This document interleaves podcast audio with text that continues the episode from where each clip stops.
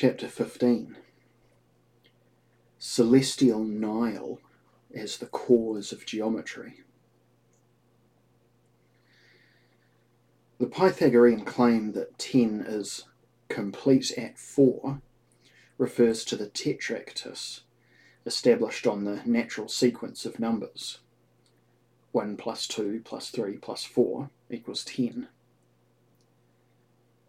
The tetractys, arranged into the sacred triangle, represents both an archetypal unity of all reality and a model for the gradual procession from the indescribable light of unity to the level of sensibles. This means the coming forth from the One, though the One is not diminished and remains intact in its transcendent fullness, to the many and the final return back to the One. Since the procession, proodos, and reversion, epistrophe, are not chronological or temporal events in the usual sense, they constitute a single movement where each thing reverts in its own proper mode. There is no real distinction between procession and reversion, which are descriptions of the ontological status of any determinate being.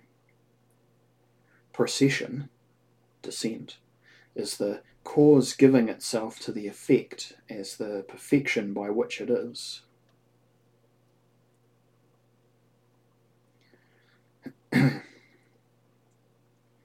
there is no real distinction between procession and reversion, which are descriptions of the ontological status of any determinate being. Procession, descent, is the cause giving itself to the effect as the perfection by which it is, though the One, as universal cause being everywhere and nowhere, is both transcendent and causally present to all things. Reversion, or ascent, is the effect receiving the cause as the perfection, telos, by which it is. To be is to be intelligible, to have the noetic paradigm or divine root. The One is both the beginning and the end, the arche and the telos of all things. Therefore, quote, the entire Neoplatonic pattern of exitus and redditus, the emergence of all things from the One, or good, and their return to Him, is simply the expression, in dynamic terms, of their participation in Him as measure of all things. The same could be said regarding the manifestations, Kheperu, of Amun, Jimnu, who, despite his the creative theophanies, himself remains hidden. Quote, the one who created himself, whose appearance is unknown, perfect aspect, which developed into a sacred emanation, who built his processional images and created himself by himself, perfect icon, Sekem Nefer, whom his heart made perfect, manifestation of manifestation, model of birth. End quote. Another quote The Ennead is combined in your body. Your image is every god. End quote. This hymn, consecrated to Amun Ra, is constructed as a series of plays on words and numbers Therefore, its inner structure itself reflects the procession from the one to the ordered manyness. The Pythagorean tetractys, whose nine strokes or dots represent the great Ennead of Heliopolis, grouped around the tenth, or rather the first dot, the ineffable and incomprehensible one, is also derived from Egypt. In the temple of Amun Ra in Karnak, the tetractys is expanded into a pentactys from 9 to 15 hypostases of Amun Ra, quote, 12 strokes encircling the divine creative triangle and representing this triangle manifested. Amun Ra emerges from Nun, who stands for the hidden side of Amun himself. This noetically manifested scarab, Amun Ra, is the supreme paradigm of being and creator of everything. To put it in Procline terms, Nous is everything after the matter of intellect, and psyche is everything after the manner of soul. Quote, if Nous is exemplar, soul is copy. If Nous is everything in concentration, soul is everything discursively. The hypostasis of intellect and that of universal soul constitute the compound of Ra and Osiris, both at the cosmological level of divine macrocosm and the eschatological level of human microcosm. To move from the sensible world of images and multiplicity of material bodies to the noetic multiplicity and unity is possible through the contemplation of geometrical figures, diagrams, and symbols, analogous to the Hindu yantras and mandalas. Projected in the imagination, which occupies, according to Proclus, the central position in the scale of knowing. Quote, when it, Fantasia, draws its objects from the undivided centre of its life, it expresses them in the medium of division, extension, and figure.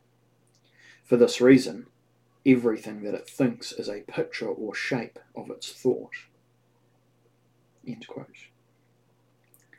Since the geometer wishes to move from divisible figures presented in imagination, passive nous, to the partless, indivisible, unextended figures of divine nous, he investigates the universal present in the imagined circle, which is one and many, falling short of the purity and perfection of immaterial circles.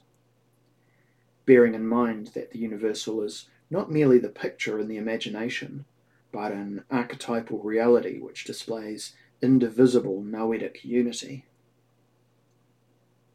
As the ascending ba must be transformed and turned into akh, thereby transcending the psychic realm of Osiris, so the geometer, as the follower of Hermes Thoth, must leave aside the entire sensible realm and the Osirian netherworld.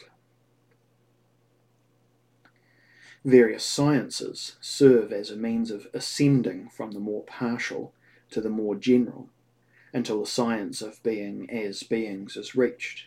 And this science contemplates the single form of being that belongs to all things. Therefore, geometry, working with the aid of imagination, is able to bring about recollection of eternal ideas in the soul. Mathematici, or mathesis, learning, shows the innate knowledge and purges understanding taking away forgetfulness and ignorance, setting the soul free from the bonds of unreason by the favour of Hermes Thoth.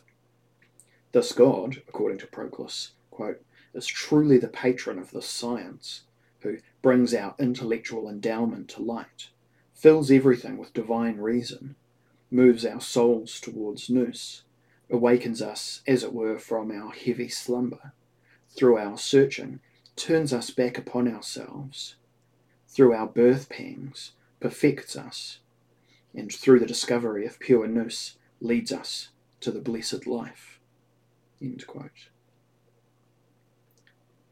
Proclus does not forget to mention, probably basing his account on a history composed by Eudemus of Rhodes, a pupil of Aristotle, that Thales, traditionally counted as one of the seven sages, was the first to bring the science from Egypt to Greece, arguing that every true geometer should move from imagination to pure noetic understanding, with each theorem laying the basis for a step upwards and drawing the soul to the higher world.